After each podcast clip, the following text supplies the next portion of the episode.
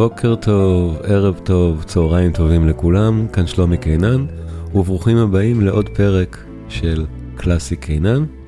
הפעם, לפי הבקשה של החברים בקבוצה, רימסקי-קורסאקוב, סימפוניית אנטר, ובעיקר שחרזאדה.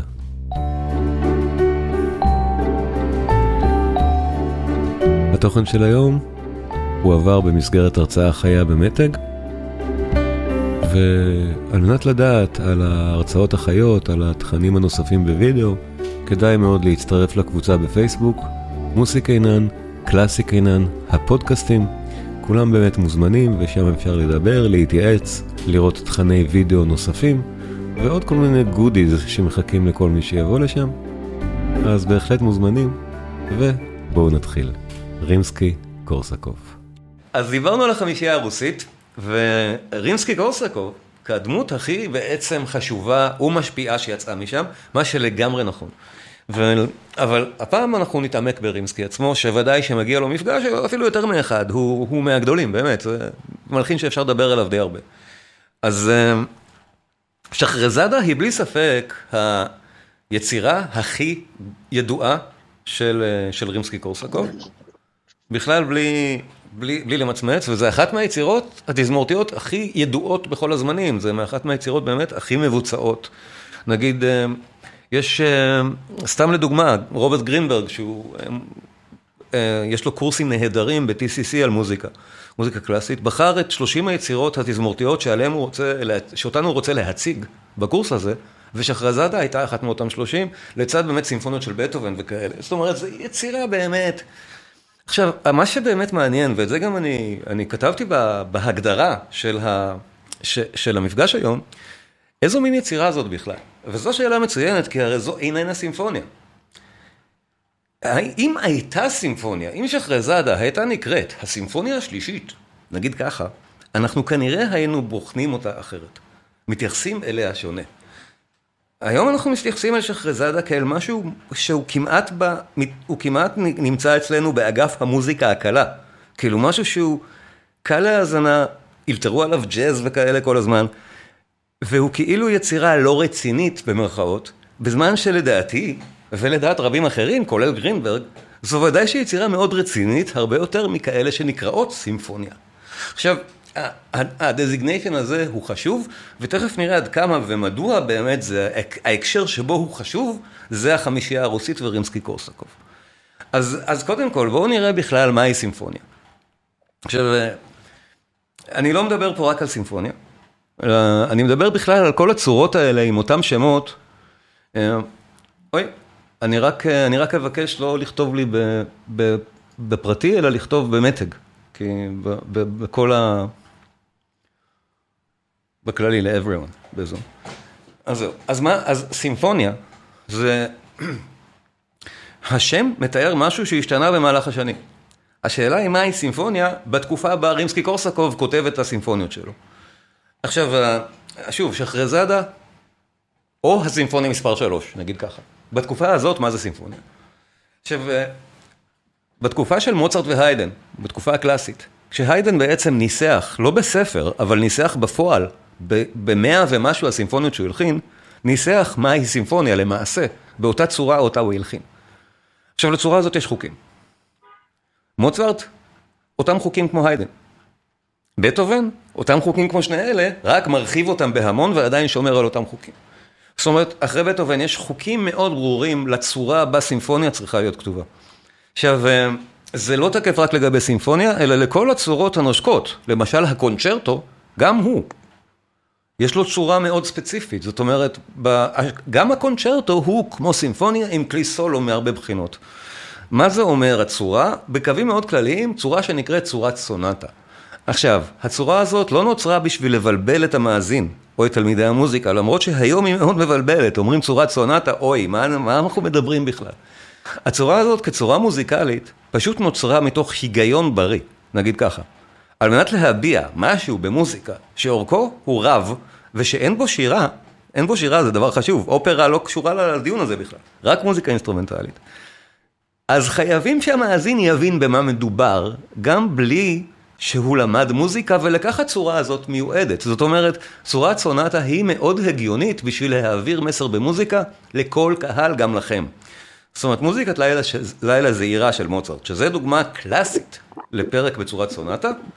טה, טה, טה, טה, טה, טה, טה, טה, טה. זה ברור מיד לכל מאזין הצורה שלו. זה כמו שיר, זה עד כדי כך קל. ולזה הצורות האלה מיועדות. עכשיו, מה זה אומר צורת סונטה? וסימפוניה וכאלה, זה אומר שיש לנו נושא, ואחר כך עוד נושא, לפחות שניים, אחרי זה מתפתחים, ובסוף הם חוזרים. החזרתיות בסוף, וההצגה של שני נושאים, היא מפתח לסונטה. סימפוניה היא יצירה בצורת סונטה, לפי דעתו של בטהובן, ואז לפי כל מה שבא אחר כך, זה העניין. סימפוניה היא יצירה בסונטה, וקונצ'רטו גם. עכשיו, אחת המריבות הכי מפורסמות, בתולדות המוזיקה, היא של מישהו לצד רימסקי, היא של צ'ייקובסקי דווקא, עם המנהל של הקונסרבטוריום, והמנטור שלו, עם אנטון רובינשטיין. עכשיו, צ'ייקובסקי כן, צ'ייקובסקי גם בא מהאסכולה הרוסית למעשה, זאת אומרת, הוא למד מוזיקה בקונסרבטוריום, וידע, ודאי שידע לכתוב קונצ'רטו בצורת סונטה. הוא הוכיח את זה, הקונצ'רטו לכינור שלו כתוב נפלא. אבל אז הוא בא לקונצ'רטו לפסנתר, ופשוט זורק את זה מהחלון. הקונצ'רטו הזה כתוב בלי שום צורה בכלל. עכשיו, אז מתחיל אחד הוויכוחים הכי מתועדים, בואו נגיד, בהיסטוריה של המוזיקולוגיה, לא יודע, היסטוריה של המוזיקה, בין אה, אה, אנטון רובינשטיין, המנהל של הקונסרבטוריום, והמנטור של צ'ייקובסקי, מבוגר ממנו בהרבה, מוזיקאי מאוד מכובד, וצ'ייקובסקי שמציג לו את הקונצ'רטו, ו- ורובינשטיין מתעצבן ומעליב אותו שזו יצירה איומה ונוראית, לא ראויה לנגינה, פשוט מעליב את היצירה. באמת ככה, צ'ייקובסקי נעלב כל כך, שהוא אומר לו, דווקא, עכשיו, בגלל שאתה כל כך, שגבת ככה, אני מפרסם את היצירה כמו שהיא, אני בכלל לא מתקן כלום, כמו שזה עכשיו, ותראה מה יקרה. צ'ייקובסקי צדק. זאת אומרת, הקונצ'רטו לפסנתר של צ'ייקובסקי, זה אחד, מה, אחד מהקונצ'רטי לפסנתר היום הכי, הכי מנוגנים בעולם, אבל עכשיו, על מה בכלל היה הוויכוח הזה? הוויכוח היה על צורה, לא על תוכן. חשוב מאוד להבין שהוויכוח כולו הוא לא על מה המנגינה של הקונצ'רטו, אלא על מתי המנגינה הזאת בכלל חוזרת. עכשיו, בואו נראה. צורת סונטה מחייבת חזרה, היא מחייבת חזרה באמצע, בחלק הפיתוח, מחייבת שני נושאים עיקריים, ומחייבת חזרה בסוף. בואו נתייחס רק לאלמנט החזרה בכלל. ובואו נשמע. קונצ'רטו לפסנתר של צ'ייקובסקי, אחת מהיצירות הכי מפורסמות. השאלה אם באמת שמתם לב, עד כמה היא לא מאוזנת מבחינה צורנית. בואו, איפה זה שנייה? צ'ייקובסקי, סליחה. הנה, צ'ייקובסקי. הקונצ'רטו מתחיל באופן המאוד מפורסם הזה.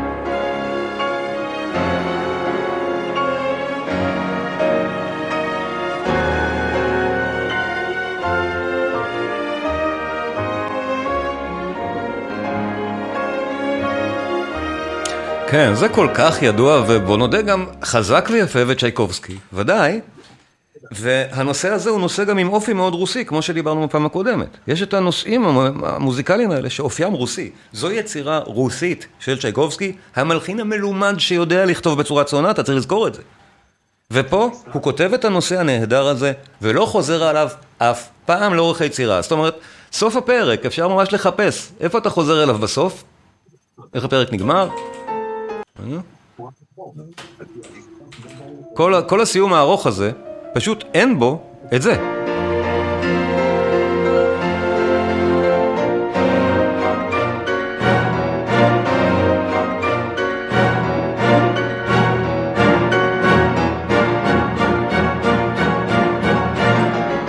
אין שום אזכור של הנושא טה-דה-דה-דה, אבל אומרים, אוקיי, אולי בסוף, בסוף, בסוף זה יהיה, כי יש פה ממש חלק שמבקש את זה.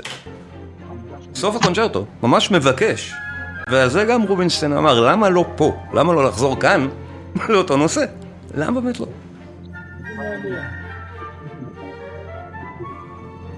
עכשיו, הקונצ'רטו כולו הוא רוסי. זאת אומרת, יש פה המון נושאים ואין בו שום סדר בכלל. זה לא רק העניין שהנושא הראשון לא חוזר. שום דבר בו הוא לא מסודר, נגיד ככה. עכשיו, זאת הייתה הביקורת של רובינשטיין. לא יופייה של המוזיק... לא יופייה של המוזיקה, אלא המבנה שלה.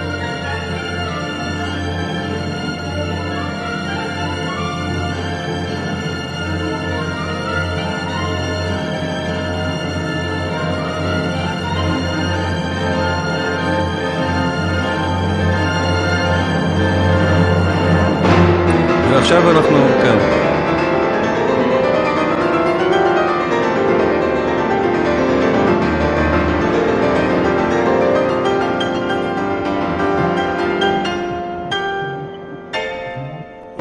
טה-לה-לה-לה, טה-דה-דה, נכון? זה מה שצריך להיות פה.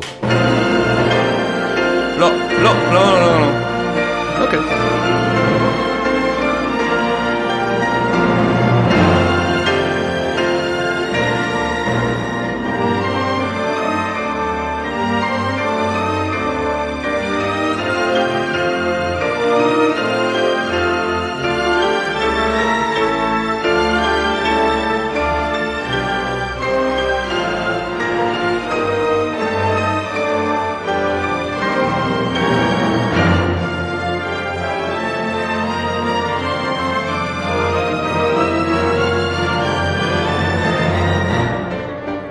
בקיצור, הנקודה ברורה, למה לא? זאת אומרת, בצורות האלה, צורת סונטה, עתה אנחנו חייבים לחזור. עכשיו, למה זה בעיה? למה רובינשטיין מתעס... למה רובינשטיין מתעקש? מתעקש, סליחה, טוב.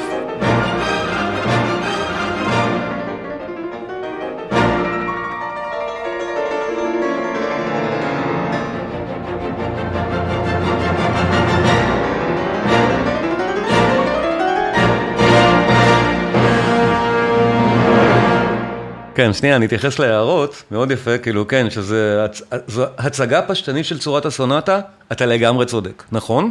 אני בכוונה לא נכנס לעומק, אבל אם תרצה להציג את זה, שאציג יותר בפירוט, אפשר? תגידו לי אם המידה הזאת היא מספקת לצורך הדיון, נכון. עכשיו, אומרים, בעצם אפשר לדמות את החזרות הללו לפזמון בשירים שחוזר שוב ושוב? אני לא חושב שהקונצ'רטו הזה דומה באיזושהי צורה לשיר. הפרק השני שלו, כן. אבל הפרקים האלה הם יותר מדי מבולגנים, הם יותר מדי נושאים. יש פה קטע מזכיר את בורודין, ודאי, צ'ייקובסקי הוא לא חבר בחמישייה הרוסית, מטעמים באמת שהאידיאולוגיה המוזיקלית שלו היא לאו דווקא פולק, ולאו דווקא רוסית, ולאו דווקא קווקזית. והוא גם כתב סימפוניות מסודרות לגמרי בצורת סונטה, וכתב קונצ'רטו לכינור מסודר לגמרי, והוא יודע, הוא יודע להלחין. זה מקרה לא קלאסי, מקרה, מקרה קיצון של צ'ייקובסקי, עושה את זה בכוונה הפוך. עכשיו, השאלה על מה באמת היה אותו ויכוח. זאת אומרת, מה, מה כל כך מעצבן מלכתחילה את uh, רובינשטיין, כשהוא כל כך, אפילו מעליב את צ'ייקובסקי, שהיצירה הזאת היא, היא איומה. כאילו באמת, במילים רעות מאוד הוא משתמש פה, הוא לא חוסך שבטו בדבר הזה. אז למה זה כל כך מרגיז, שזה לא חוזר, בשור, שלא חוזר שזה לא בצורת סונטה? לא, פשוט הוא אומר, זה לא קונצ'רטו. כאילו צ'ייקובסקי, נו, אז מה? אז הוא אומר לו עוד פעם, זה לא קונצ'רטו. כי בקונצ'רטו יש חוקים שצורת הסונטה נגיד אחת מהם. אז, אז, ועוד באותה צורה, הנושא צריך לחזור. עכשיו בואו נודה, כן, הצורות האלה לא קרו סתם, הנושא הזה אכן צריך לחזור. הקונצ'רטו הזה מחזיק מעמד כל כך טוב, כי צ'ייקובסקי הוא מלחין גאון. לא כי הצורה הזאת היא לגיטימית. ברור שלא, הוא מחזיק מעמד למרות הצורה. כן, זה, זה לא צריך להיות, פשוט להאזין לו באור הזה פעם אחת ו- ולמצוא את זה. זה די, די ברור, אבל צ'ייקובסקי מלחין מספיק, מספיק מדהים בשביל לעקוף את הבעיות האלה. ו- ו- ולכן ברור שרובינשטיין טעה ב- בוויכוח הזה, הוא פשוט היה צריך להניח למילה קונצ'רטו, ולקרוא לזה פנטזיה בשלושה פרקים, לפסנתר ותזמורת, והכל בסדר, לא היה שום ויכוח, ויכול להיות שאפילו רובינשטיין היה נותן את ברכתו. ההגדרה מאוד חשובה. ועיניו היצירה אינה קונצ'רטו. ולכן שחרזאדה איננה סימפוניה.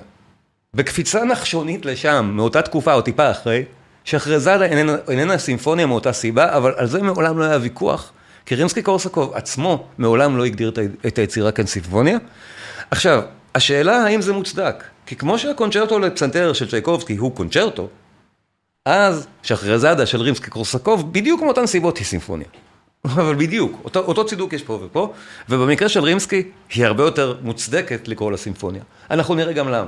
זאת אומרת, בפירוש, הדוגמה של רימסקי-קורסאקוב בשחרזאדה, זה דוגמה של סוויטה סימפונית, שבדורות מאוחרים יותר כתבו סימפוניות כדוגמתה, ואנחנו עוד נראה, נראה איך בדיוק, אבל המתאבן של היום, לפני שחרזאדה, לפני ה... אני רוצה להשמיע יצירה באמת לא, לא מוכרת מספיק של רימסקי-קורסאקוב, ש...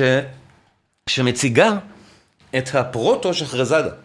עכשיו זה גם, זה אחת מהיצירות שהיא לדעתי עתידות להיות מאוד ידועות, והיא מדהימה ויופייה, מקוצר זמן נשמע מעט ממנה, סימפוניה מספר שתיים, שמציגה את אותו הדילמה. רימסקי-קורסאקוב קרא לה סימפוניה מספר שתיים ב-אלף שמונה מאות שישים ושמונה, כשהלחין אותה. עכשיו, אותו, אותו רובינשטיין התלהב מרימסקי-קורסאקוב גם הרבה בזכות היצירה הזאת שהוא שמע, שבוצעה, שבוצעה אז באותה שנה בסנט פטרסבורג, עד שלקח אותו ללמד קומפוזיציה בקונסרבטוריום. ואז רימסקי-קורסאקוב בעצמו למד מוזיקה באופן מסודר, רק שהוא נהיה מורה. ואז הוא החליט שהיצירה הזאת בעצם איננה סימפוניה. וזה בדיוק מעיד עד כמה הדברים היו חשובים. הסימפוניה מספר שתיים של רימסקי-קורסאקוב, הוא החליט לקרוא לה פואמה סימפונית בשם אנטר, אחרי שהוא למד מוזיקה או למד קומפוזיציה, והחליט בעצמו שהיצירה הזאת איננה סימפוניה, בדיוק מאותן סיבות, שזה לא כמו בטהובן, לא כמו מוצרט, אין נושא, זה לא צורת סונטה, זה לא כלום מזה. הוא החליט לבד שזה לא, ושינה את השם שלה, מסימפוניה מספר שתיים לסימפוניה, לסימפוניית אנטר, ואחרי זה פשוט לפואמה הסימפונית אנטר. רק מה? זה לא תפס. היצירה כבר מוכרת, הייתה מוכרת ברוסיה, בתור הסימפוניה מספר שתיים. אז אנחנו מקבלים את הדבר, הפרוטו שחרזאדה הזה. זה שחרזאדה עדיין בהיקף קטן, בנוי בדיוק אותו דבר ועם אותו קסם, שנקרא עד היום סימפוניה מספר שתיים, אנטר של רימסקי. בואו נשמע למה זה דומה. זה מתחיל באחד מאותם נושאים מפורסמים נהדרים, אבל הנקודה פה שזה הנושא היחיד. זה לא בצורת סונטה, כי אין שני נושאים. זאת אומרת, יש, יש עוד נושא קטן, נגיד ככה, ויש עוד הרבה מאוד נושאים אחרים שמקשטים את זה, אבל היצירה כולה, יש בה מה שנקרא אידאה פיקס אחד, רעיון, נושא בודד, אותו נושא של אנטר, של אותו מלך, מלך ערבי עתיק, והוא מייצג את אנטר כל הזמן, לכל, בכל ארבעת פרקי הסימפוניה, בכל מיני צורות. עכשיו, זה בפירוש לא צורת סונטה, ולכן היצירה איננה סימפוניה. רימסקי-קורסאקוב הכיר בזה כשלמד קומפוזיציה, שפה הוא הלחין פשוט אינסטינקטיבית, ולא בנה מוטיבים, ולא בנה שום דבר כזה. אז לא צריך לקרוא לדבר סימפוניה. בואו נשמע רגע, עד כמה הדבר הזה יפה, ועד כמה סגנונו באמת הז'אנר, בו גם זה, גם שחרזאדה, גם בורודין ששמענו בפעם הקודמת, וגם דברים אחרים כמו רבל, כמו דביסי, כמו שוסטקוביץ' במקרים, הסימפוניה שתים עשרה, סטרווינסקי, נמצאים באותו ז'אנר של בין לבין. זו סימפוניה ולא סימפוניה. כי, כי מה שמאוד יפה פה, הנושא הראשי הזה של אנטר, הוא באמת נושא שלא יכול להיות בסימפוניה, מפאת אורכו ומורכבותו המלודית, זה נושא עממי. סליחה?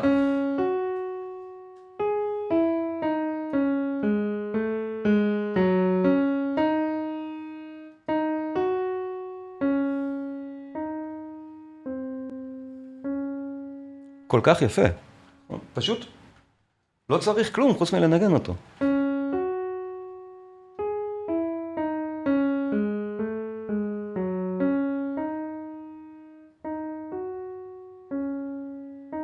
ואפילו אם עושים כזה, כבר מאפשר לזוז בסולם. כל כך יפה. אז, הדבר הזה באמת יפה, והוא מוצג בוויולות מיד, ואנחנו נעשה מעבר מהיר על הסימפוניה, פשוט להבין עד כמה היא יפה, וממליץ מאוד להאזין לה, לכולה, כי עוד שחרזאדה קטנה. פרק ראשון, כך זה מוצג עם הוויולות. אם זוכרים את בורודין, זה כל כך דומה, אותו אופי בדיוק של מלודיה, וואו.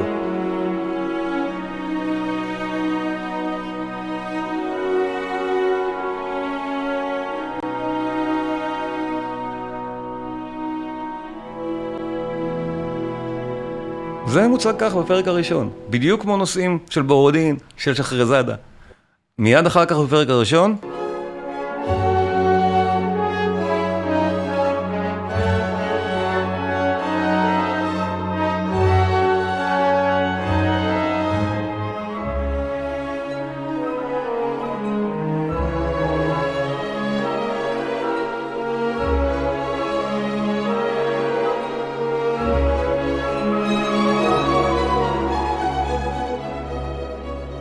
במאמר מוסגר קטן. כן, זה לגמרי הכנה לשחרזאדה, בדיוק מה שכתבו שם. במאמר מוסגר, אני משמיע את זה עכשיו מהמקום בו המוטיב חוזר, אבל קצת לפניו, יש מוטיב קטן מלווה, שהוא אמור לייצג את המלכה בסיפור הזה של אנטר, אבל הוא באמת קטן ושולי, הוא רק מלווה, זה זה.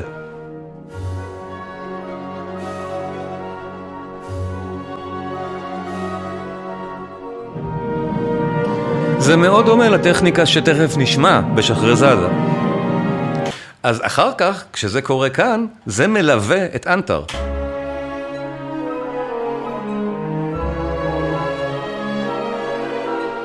בדיוק הטכניקה ששמענו מבורודין בפעם הקודמת. החמישייה הרוסית, זה הם, זה הציל שלהם. פרק שני של אנטר, המוטיב מתפתח, עדיין אותו מוטיב, אותו אידיה פיקס, מתפתח למשהו חדש, משהו יותר סוער, נשמע חלק קטן מזה.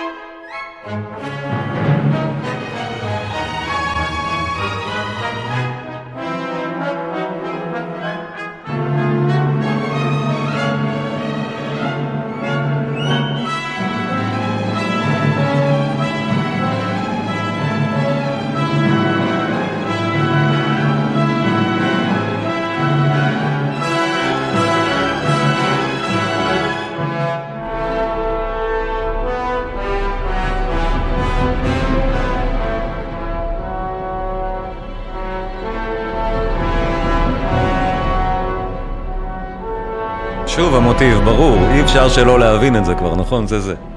זה אותה תמה של אנטר. מהפרק השלישי אני רוצה שנשמע קצת יותר בשביל להבין באמת עד כמה היצירה הזאת מהממת. וגם, בתוך הסיפור הזה אנחנו כבר נשמע את המוטיב הזה, אני לא צריך אפילו להסביר אותו, אני אציין אותו כמה פעמים. המוזיקה פשוט של רימסקי-קורסאקוב. מי שאוהב את שחרזאדה מרגיש ישר בבית פה, נכון? גילינו, לא הכרנו את זה. זה כל כך זה. שגע.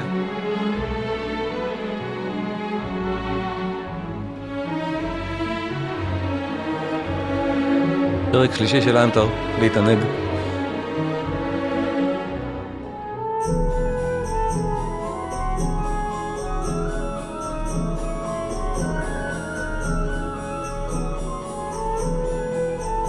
עכשיו ברור, באמת מבחינת סוגה, מבחינת ז'אנר, זה הז'אנר שלהם, של רימסקי והחמישייה. אף אחד במאה ה-תשע עשרה לא מצלצל כך. זה הבית ספר הרוסי, זה הז'אנר הרוסי.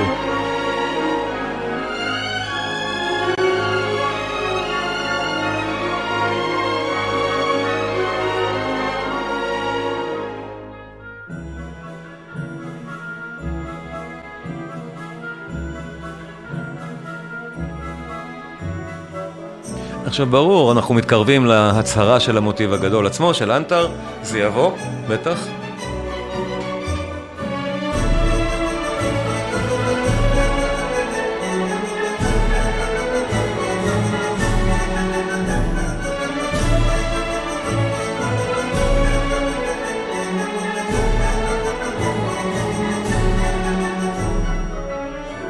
לשאלתה של מרים. האם החוקים כל כך נוקשים שאי אפשר לעשות שינוי? לא, ברור שאפשר. זה בדיוק מה שהם עושים כאן. הם משנים את החוקים. בזמן אמת לא אוהבים את זה. הנה, שמים את המוטיב, נכון?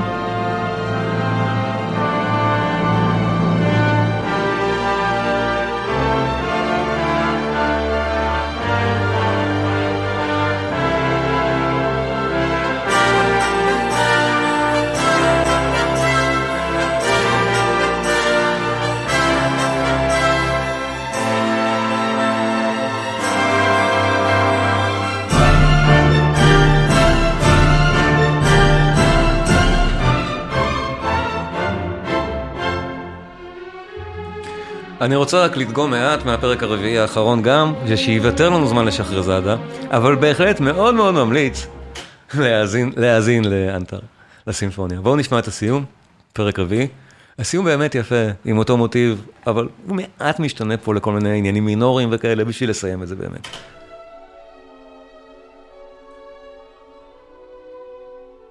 לא מתחילת הפרק, אלא קרוב לסוף. אין לנו מספיק זמן.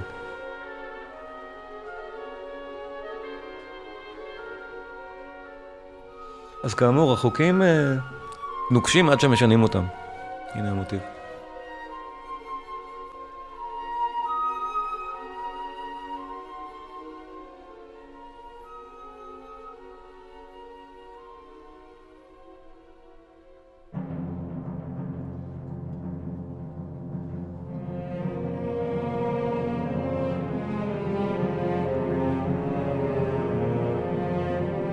מי שמכיר את המוזיקה נניח של מאלר או סיבליוס יודע שכבר הם, מעיניהם הסימפוניה, היא כבר ממש מוגדרת גם על ידי רימסקי. זאת אומרת, בטח לא בטהובן, זאת אומרת הרבה בטהובן, אבל המון זה. פרק בודד בסימפוניה השביעית של סיבליוס, זה כשלעצמו. בטח. מוטיבים שהם לכל אורך הסימפוניה אצל סיבליוס, אצל מאלר מוטיבים שהם לכל אורך כל הסימפוניות. אז הם לוקחים כבר המון מפה. לפני זה, לא. זאת עדיין לא סימפוניה בעיני רימסקי עצמו. זו הנקודה. לדעתי זו בהחלט סימפוניה.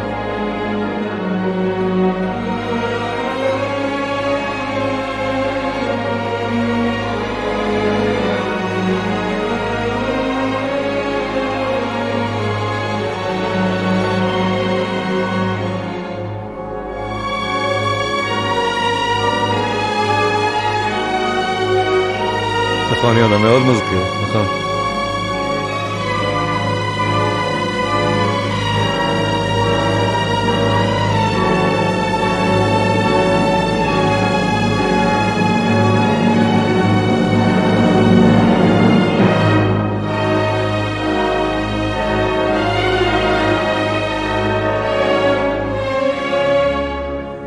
יונה כותב, מזכיר בורודין בערבות העשייה התיכונה, כן.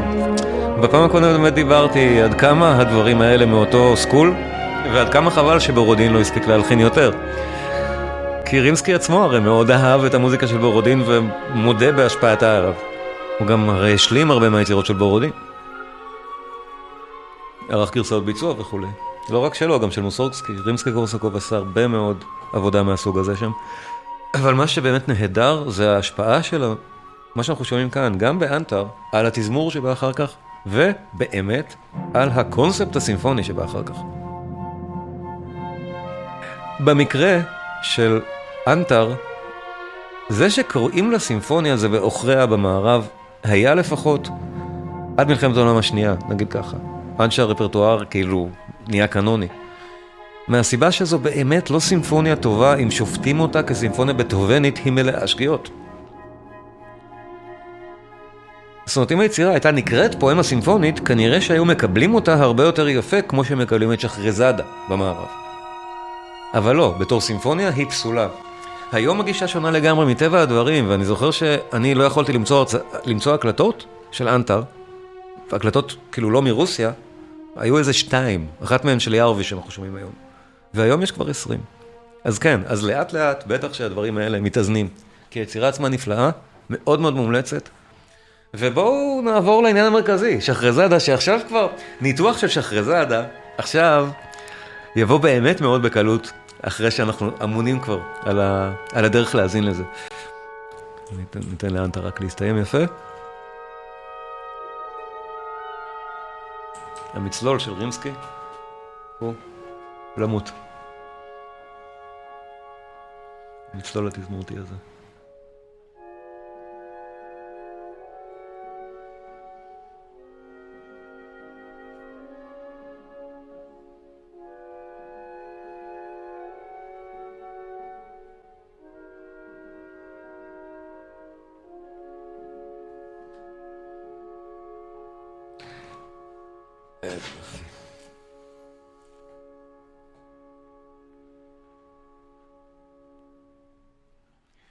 אז כן, ברור שקודם כל אני מאחר היום בעשר דקות, נראה לי אנחנו נסיים ב-עשרים לעשר, כי בזבזתי עשר דקות בהתחלה להציג את ה... להציג דברים אחרים. אז כן, אז בזמן שנותר לי, לנו, אני רוצה באמת להציג את שחרזאדה, לפחות את רובה, כי יצירה ארוכה, אבל לפני זה אני רוצה באמת להציג עניין ניתוחי. זאת אומרת, הפרק הראשון של היצירה, אנחנו נשמע את כולו, אבל אני רוצה להציג מה אנחנו שומעים שם.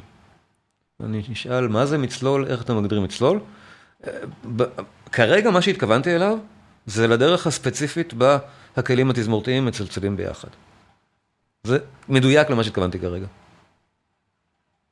כלי התזמורת, יש להם מצלול ספציפי שבעיניי הוא סוג של גאונות בתחום התזמור. Make sense?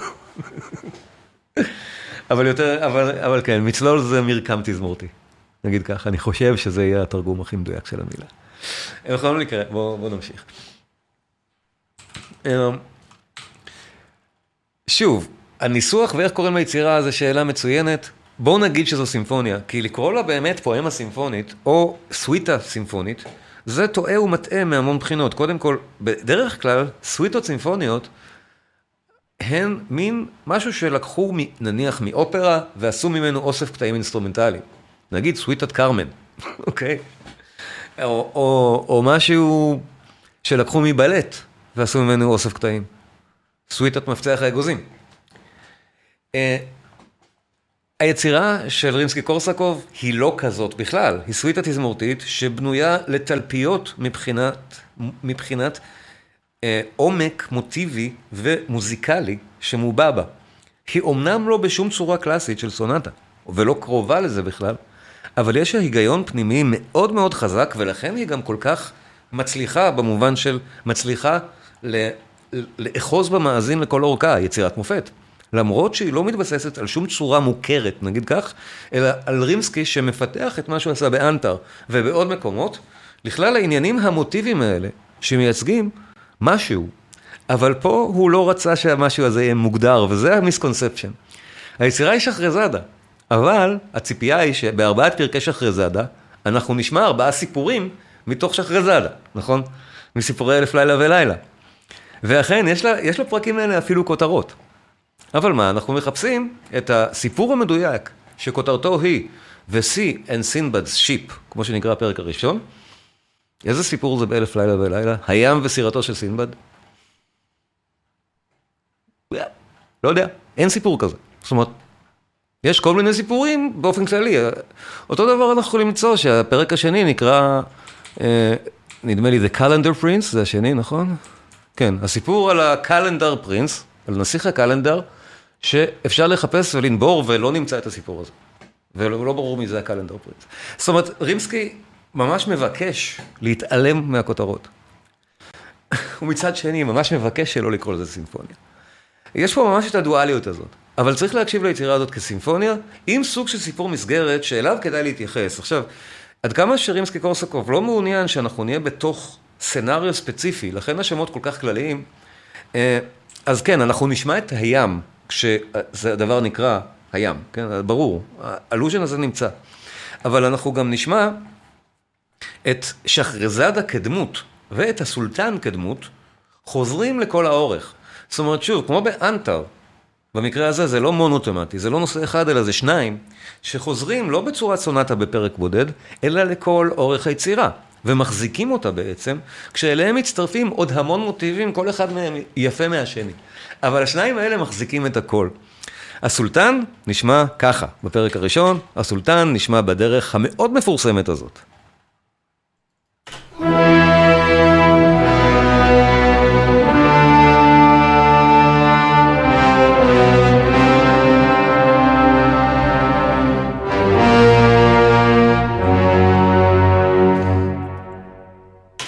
פרזה יפה, מאיימת, ודי מוזרה. הסולטן בעצם מניח, ורימסקי פה באמת מניח, את, ה, את הבסיס ההרמוני בעצם לכל היצירה, שהוא בסיס הרמוני מאוד מעניין ומאוד מיוחד, שמאפיין הרבה מהאסכולה של החמישייה הרוסית. שימו לב, זה מנוגן כך, אם רואים את הפסנתר שלי.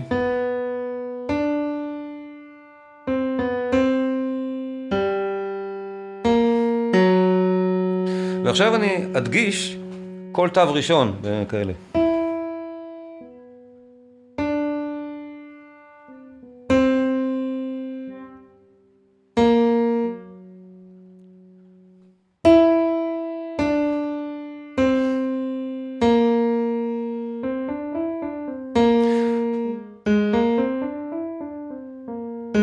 סולם הטונים השלמים מוזר בדיוק כמו שהוא מצלצל, ונמצא פה באופן מכוון.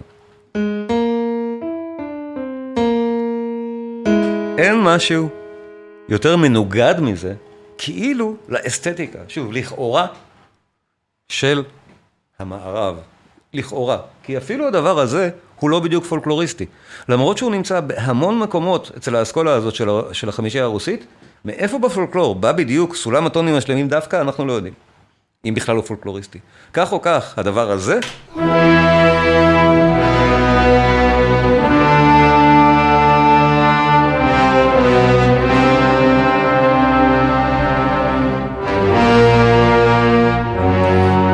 ולכן הוא גם נשמע לנו מאיים.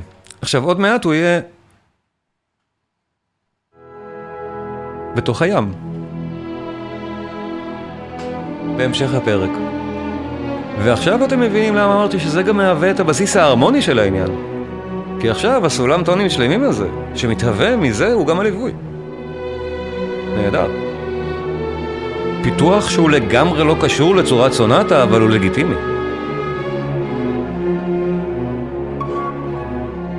ובשיא הפרק,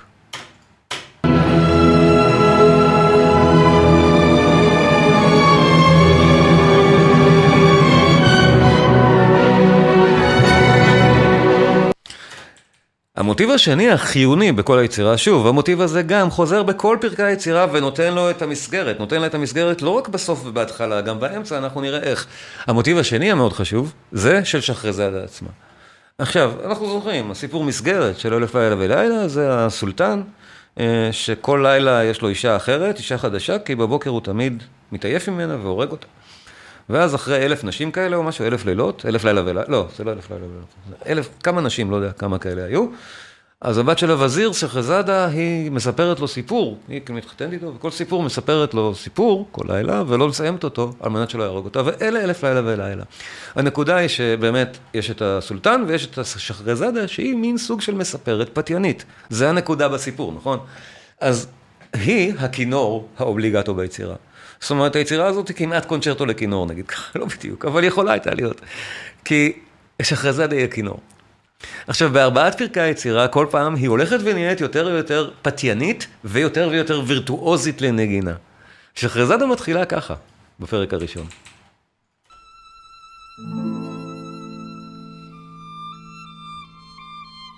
מנוגד לגמרי לסולטן, ולגמרי מהעולמות ששמענו בפעם הקודמת, קווקז וכו'. ברור. אם הסולטן זה סולם הטונים השלמים, המוזר, זה מהקווקז. או מערב לדעתו של רימסקי. אנחנו זוכרים כבר מה זה אומר אותו אוריינטליזם. פרק שני, משוכלל יותר.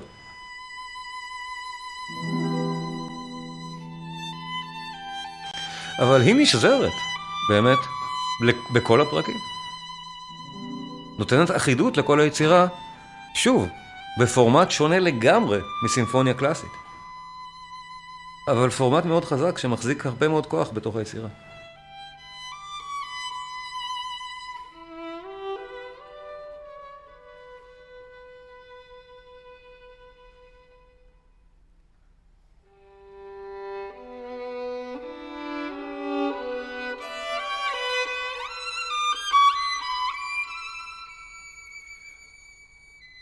בפרק השלישי.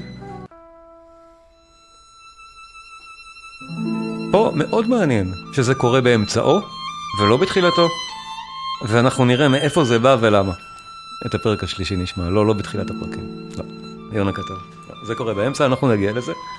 ובסיום, פרק האחרון, שוב, בפתיחה שניהם צמודים אחד לשני. עכשיו, כנראה, אם מתעקשים לראות בזה פואמה סימפונית, אז אפשר להבין מזה את מצב רוחו של הסולטן. אבל אני ממש לא רוצה לראות את זה ככה. ופה היא הכי כנראה פתיינית או משהו לא יודע, כי זה, כי זה הפרק האחרון. זה הפינאלי. בואו נשמע את הפרק הראשון, תוך התייחסות, באמת למוטיבים האלה. עיקר המוטיבים בפרק הראשון של היצירה, של שחרזאדה, הוא הסולטן. והסולטן נהיה גם המוטיב של התנועה של הים וכל מיני דברים כאלה, ועוד הרבה מאוד מוטיבים אחרים שחוזרים גם לאורך היצירה, אבל הם הרבה פחות חשובים. בואו נשמע את הסולטן מול שחרזאדה פה, בפרק הראשון, ופה באמת על הדברים המאוד מעניינים שמתפתחים מהמוטיב הזה.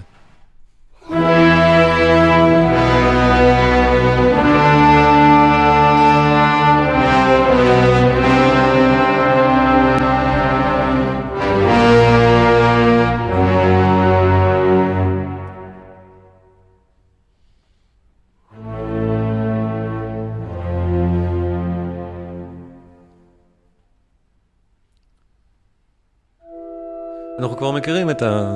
איך אנחנו רואים את המצגת הזאת, מאוד קל לעקוב אחרי מבנה, כשרואים מתי חלקים חזקים חלשים. ברור שכל סקציה כזאת היא עניין בפני עצמו. וככה, וכך מאוד קל לראות איך היצירה בנויה.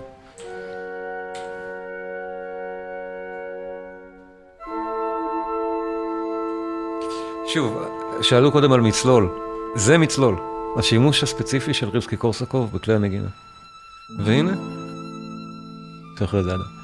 אותו מצלול מאפיין מאוד את רימסקי-קורסאקוב. זאת אומרת, הדרך שבה הוא עכשיו תזמר. הכלים ששמענו מפרידים, כתובים בו. אפשר לזהות שהם סגנונו.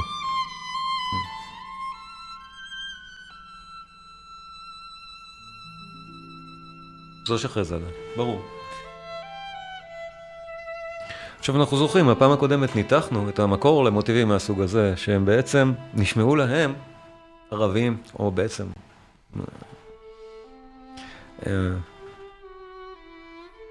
כן, ערבים מארצות ערב, כאילו אלף לילה ולילה זה ערב וזה בגדד, שלמעשה המוזיקה הזאת לא באה משם, היא למעשה באה מהקווקז, יותר קרוב לרוסיה. הנה מתפתח.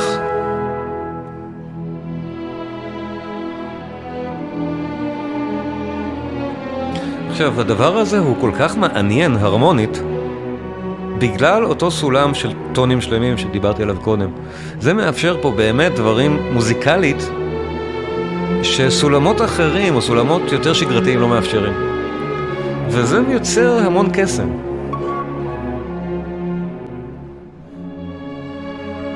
צריך לזכור עד כמה, עד כמה בשלב הזה, ב-אלף שמונה מאות שמונים ושמונה, רימסקי-קורסאקוב מושפע מווגנר מאוד מאוד, בטח שבשפה ההרמונית שלו. ו-שתים עשרה שנה למד את וגנר באדיקות.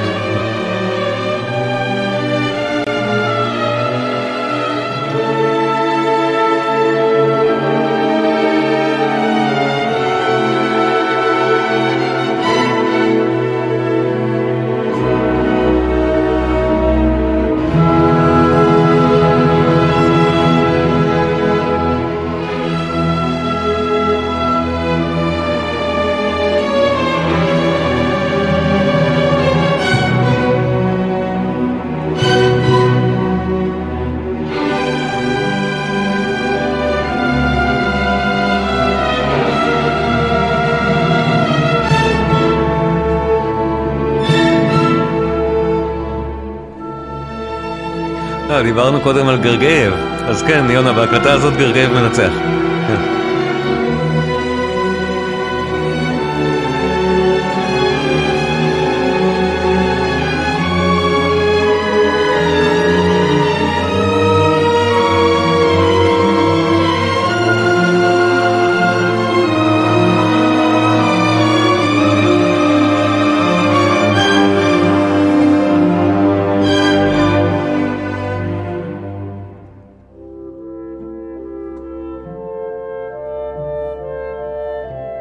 עכשיו, אני חושב שאפילו בהאזנה, בהאזנה כזאת, אני מניח שלא שמעתם את זה, נניח, לא האזנתם לזה דווקא לאחרונה, נגיד ככה.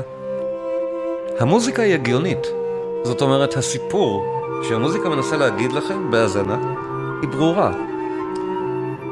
לכן בעצם אין צורך באותה נצורות.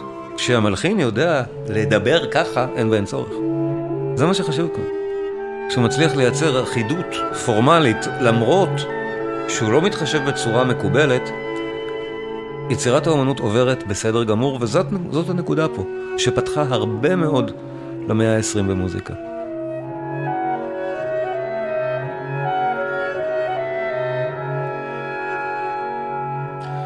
צולם תאומים שניים, הדגמתי אותו קודם על המקלדת, אני אדגים בסוף הפרק שוב.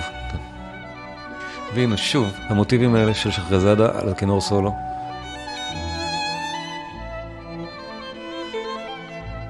במקרה הזה היא מגדירה עוד מוטיב שאחר כך נהיה מלווה את הפרק הזה וגם בסוף היצירה. כל הדברים האלה הם מוטיבים נוספים שקוראים המון וכולם יפים, כל אחד, כל אחד מפני עצמו.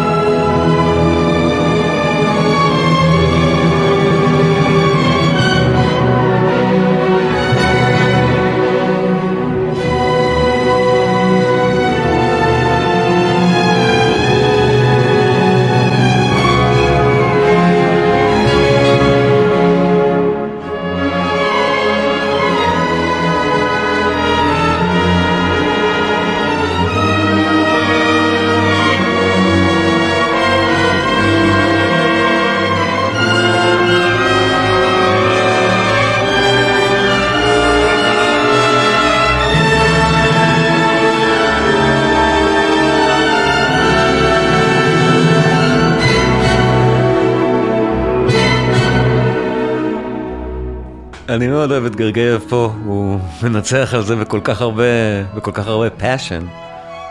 הוא נהדר. אני אדגים אחרי, אחרי צולם הטונים השלמים.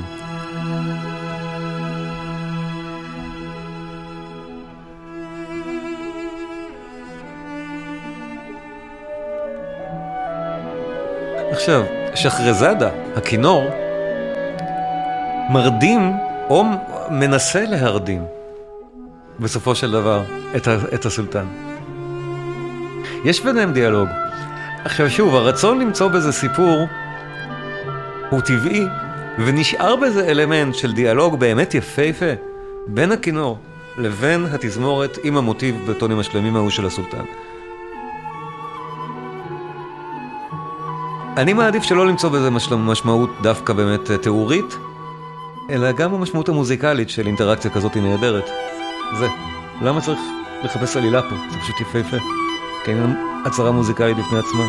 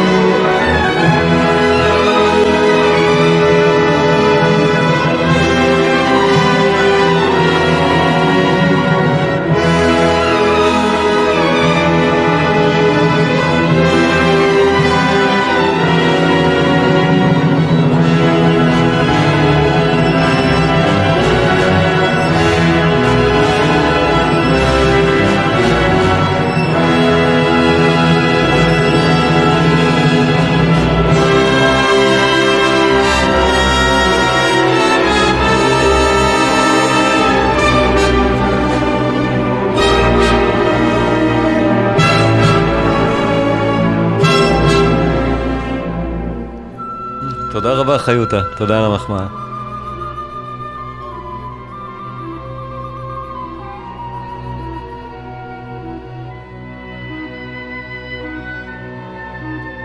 אז אני חושב שבשלב הזה, כשאנחנו שומעים את המוטיב הזה בסוף, ברור שהחידות מוטיבית יש פה, מאוד מהודקת גם. זה לא הקונצ'רטו הראשון של צ'ייקובסקי, זה משהו הרבה יותר, קומפוזיציה הרבה יותר מהודקת מזה. אמנם לא לפי שום חוק שמוכר בקומפוזיציה.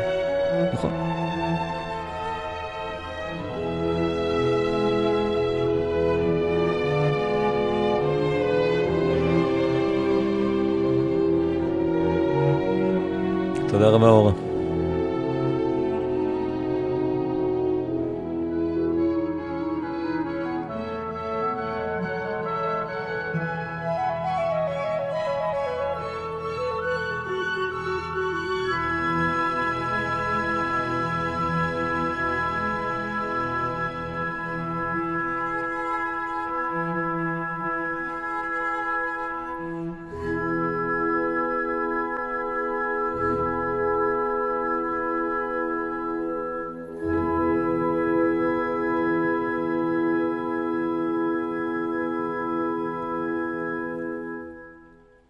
לפני שנאזין לפרק השלישי, לשני אני אדלג, לפני שנאזין לפרק השלישי, אני רוצה רק לענות שוב, מה זה סולם הטונים השלמים?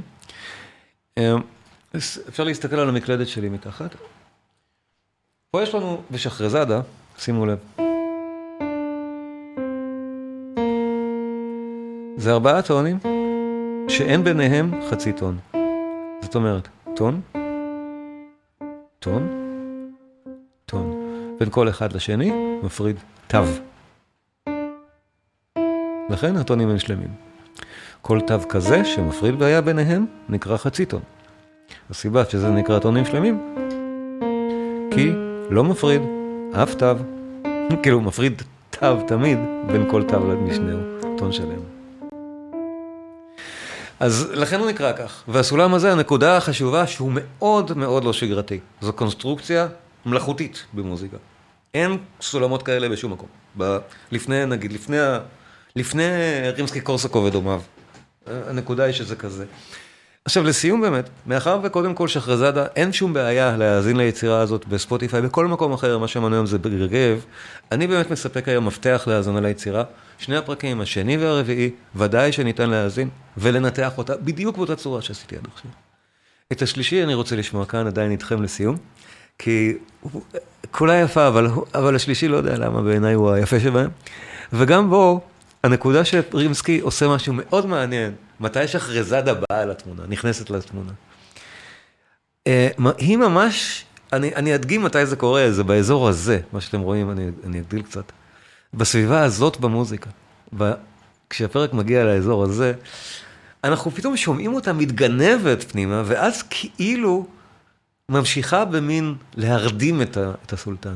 זה רגע נורא יפה בעיניי, שזה לא קורה בתחילת הפרק, אלא קורה במקום מאוד מעניין בתוכו. בואו נשמע. אחד מהרגעים הכי מפורסמים במוזיקה של המאה ה-תשע עשרה, ומהיפים שבהם, בתוך שחרזדה, נכון? לא ציפינו לזה, כמה יפה. אותו סוג של נושא כל כך בעצם מהקווקז, אבל בעינינו הוא אוריינטלי. נהדר. ואותו תזמור של רימסקי-קורסאקוב, התזמור המאוד מאוד משפיע שלו, שאחר כך כל הסקול הרוסי מתזמר ככה.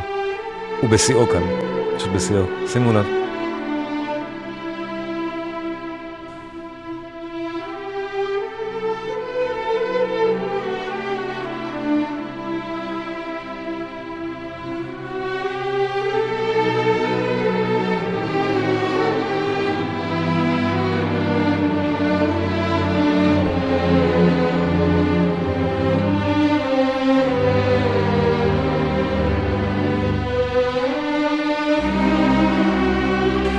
עוד אחד מהנושאים המאוד ארוכים האלה, כמו ששמענו באנטר ואצל בורודין. נושא מאוד ארוך ומפותל שרק עכשיו הגיע לסופו. מהדברים שבאמת אי אפשר לפתח אותם, אפשר רק להתייחס אליהם. זה כל כך יפה. והנה התזמור הזה.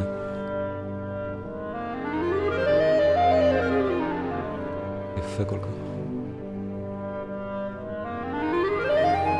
התנועות האלה שנקראות ארבסקות, הדבר הזה נקרא ארבסקה.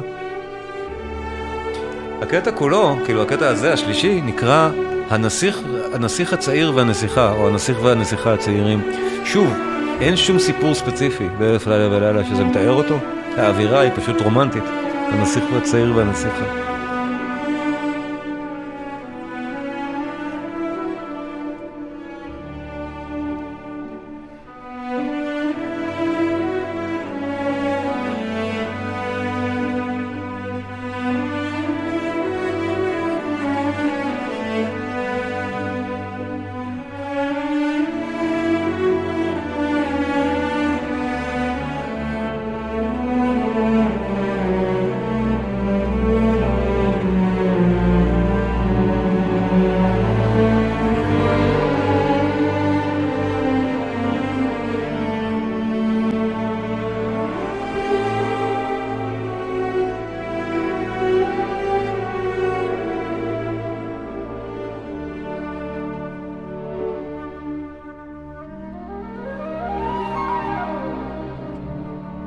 אנחנו יכולים לראות שזה הולך לעשות טיפה יותר קצבי, רימסקי לא ייתן לנו לכל האורך להיות כל כך בשקט.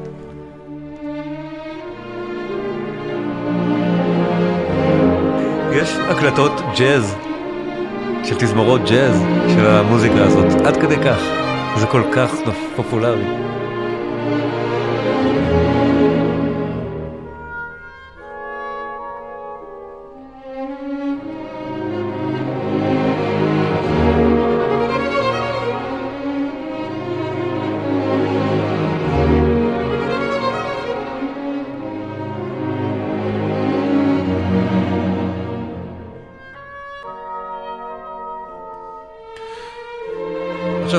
יש לו רעיון מוטיבי, נכון? לכל הנושאים האלה יש גרעין מוטיבי מאוד מזוהה, טן, נכון? ובואו נראה מה קורה איתו. טה דה דה דה דה דה דה דה דה דה, הנה, זה קורה. טה דה דה דה דה, ופה ממש ראינו את הטרנזישן של מוטיב אחד לאחר. אבל הנקודה באמת מעניינת שאלה מוטיבים רק של הפרק הזה. השניים האחרים הם לאורך כל היצר. תודה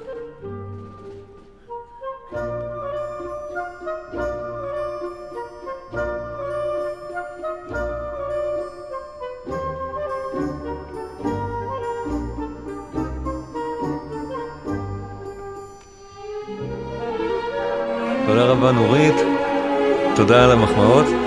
פרטים על הקורס, כן, פשוט לכתוב פה את הטלפון. ואז אהוד... ואז אהוד אהוד מטפל בזה. אה, יש כל כך הרבה.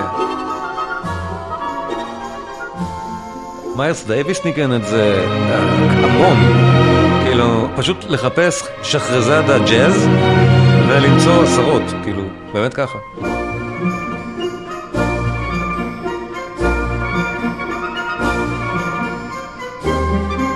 אחרי זה נתייחס שוב לקורס. אחרי זה דליה? כן.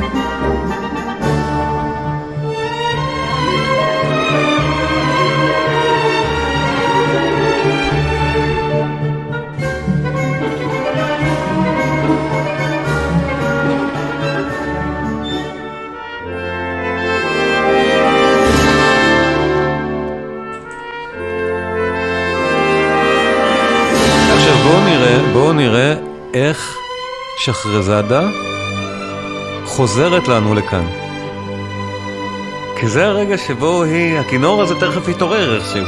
בואו נראה.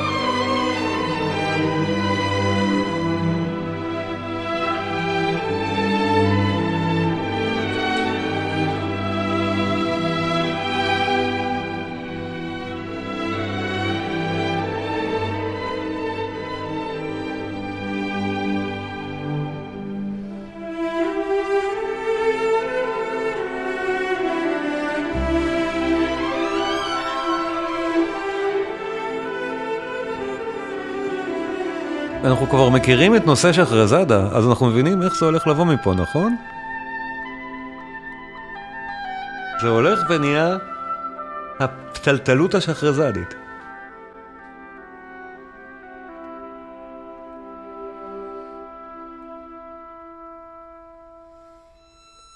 הנה היא, באמצע הפרק. מעבר כל כך יפה. ואלה, זו הדרך להאזין ליצירה. לכן אני אומר, זו היצירה עמוקה, צריך לדעת להאזין לה.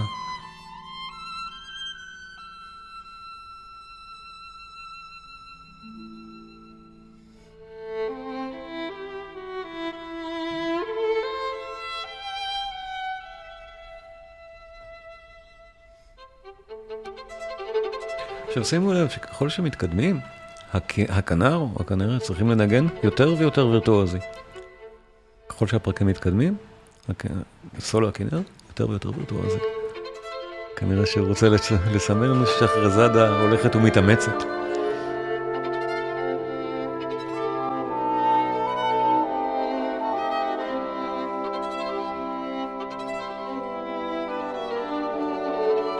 אני, אני שוב אומר, אני מתנצל שזה מתארך, כי אני פתחתי את הערב בלהציג את הקורס, אני שוב אומר, פרטים, להשאיר טלפון, מתג יחזרו אליכם, הנושא הוא בח, חמישה מפגשים, אנחנו נתחיל עוד שבועיים, לא יודעים באיזה יום, אז בשמחה, בטח.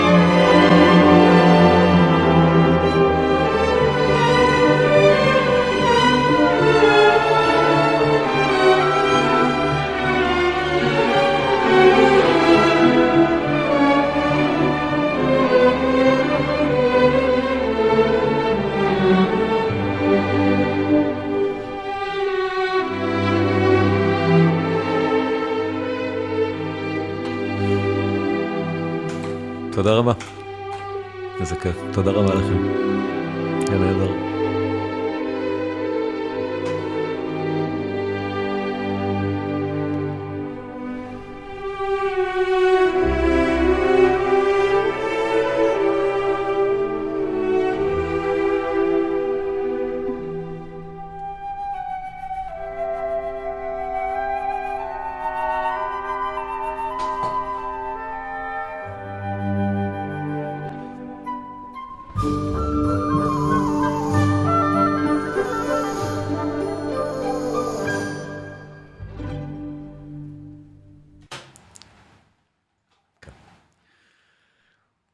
איזה כיף.